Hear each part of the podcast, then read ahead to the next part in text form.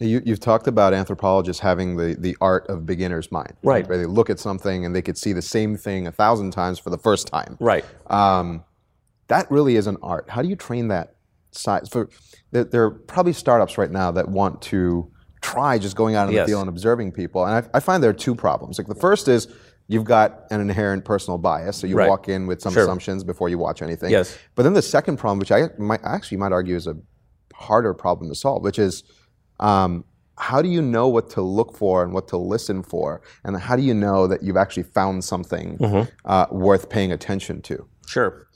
So there's a few questions there. Let me start at the beginning about the beginner's mind part, right? And this is this is easy for beginners, right? So we talk to our, you know, when our, our new team members come on at IDEO, we'll ask them their impressions of things because they they have beginner's mind by definition. This is hard for the experts, mm. right? And so when we're dealing with senior people, we'll even just take this on directly and say, look, you're the expert, right? You know more about your company, you know more about your industry than we are ever going to learn. And for purposes of today, you want to be a good anthropologist today, we need you to set aside some of what you know.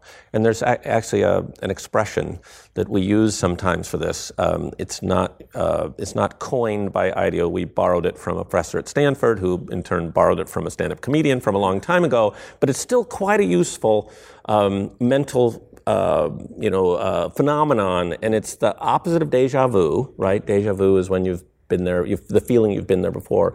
We want the opposite of that, and so we call it vuja de.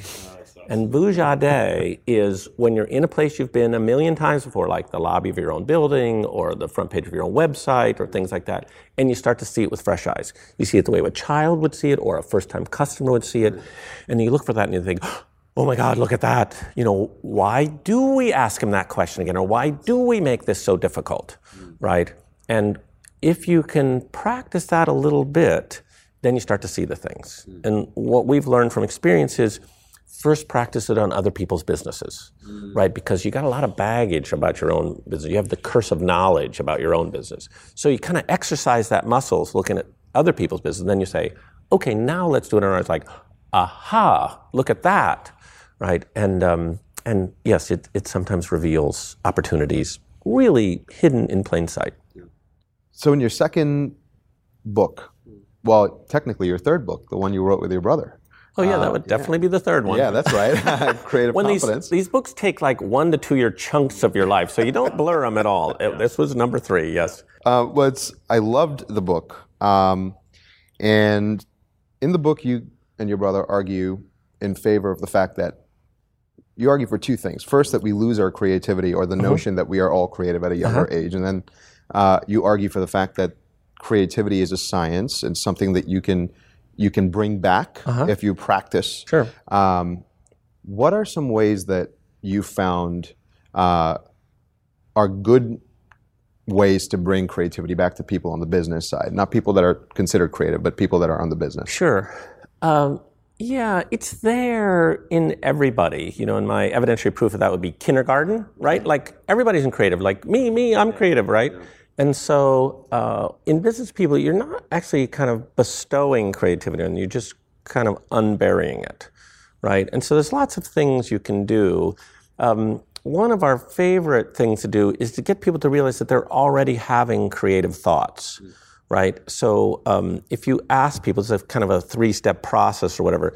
First, ask people when when during a day might you be most prone to having a creative thought? And, and if they're not sure of that, then what we do is we ask them to be mindful for like a three or four day period of like, when did you have creative thoughts? And the, they fall into patterns. Um, you know, in the shower, I think number one answer to that. And I know why. No email in the shower. No, That's it. you know, no angry birds, no, no distraction, basically. And so your mind gets to wander, right?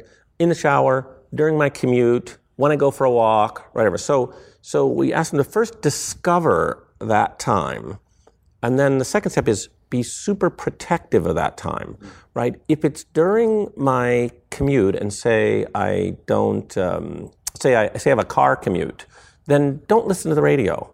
Certainly don't look to listen to you know audiobooks during that commute because that time is super precious, right? So protect it, right? And the third element is capture ideas during that time, right? And so there's the issue in the shower, of course, right? You're in the shower. How am I going to capture it? Well, you know, my brother David. By the way, for me, it's not in the shower. It's first five minutes of the day. But um, if yours is in the shower, do what my brother does. He's got a whiteboard marker in there. Idea comes to him in the shower. He's got a he's got a glass wall in the shower. He writes it down. It's erasable. What the heck, right? And so um, the great thing about that is it makes people mindful of the fact that you know what I do have creative ideas. It's just that the short-term memory in my brain is always dusting and cleaning, and so I'm getting rid of those creative ideas. And so at the end of the day, they say, "What was your most creative idea today?" It's like, "No, didn't have any." Well, you did. You you forgot about them.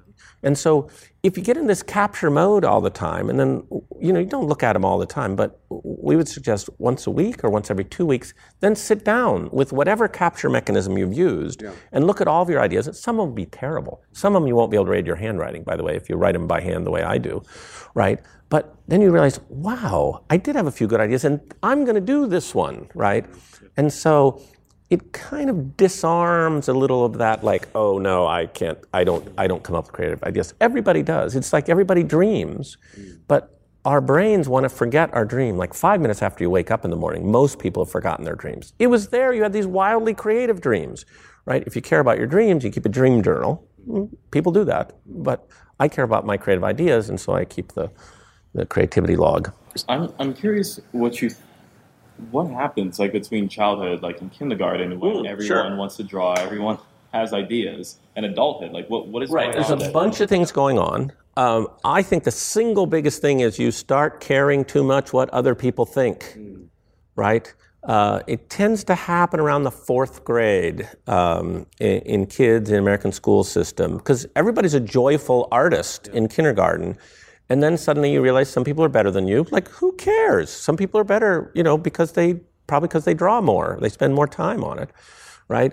Um, but you you start caring more, and then there are some physiological things around that same age. This part of your brain, the prefrontal cortex, starts to mature. It actually grows in size, and it's kind of the executive center of the brain. Like I'm in charge here. And the nice thing for teachers in public schools is the, it, it controls behavior a little more, right? Kids start to act a little bit more, quote, like adults. But the bad part is it can tend to suppress creativity. This is why my creative time is first thing in the morning, right? Think about it. At night, your creative brain just runs free. You fly through the neighborhood, you show up at meetings without your clothes on, you know, like crazy stuff happens in your dream. And then for me, and other people may have different experience, for me, uh, I feel like that part of my brain, that, that executive center, takes a little while to click in in the morning. It's kind of like a teenager, slow to wake up, right? Um, and the, the creative part of my brain has a little bit of momentum still going for my dreams, right? And so that's I think, part of what happens uh, to kids as they grow up. For decades, design has impacted how we live. Now it's beginning to shape how we work.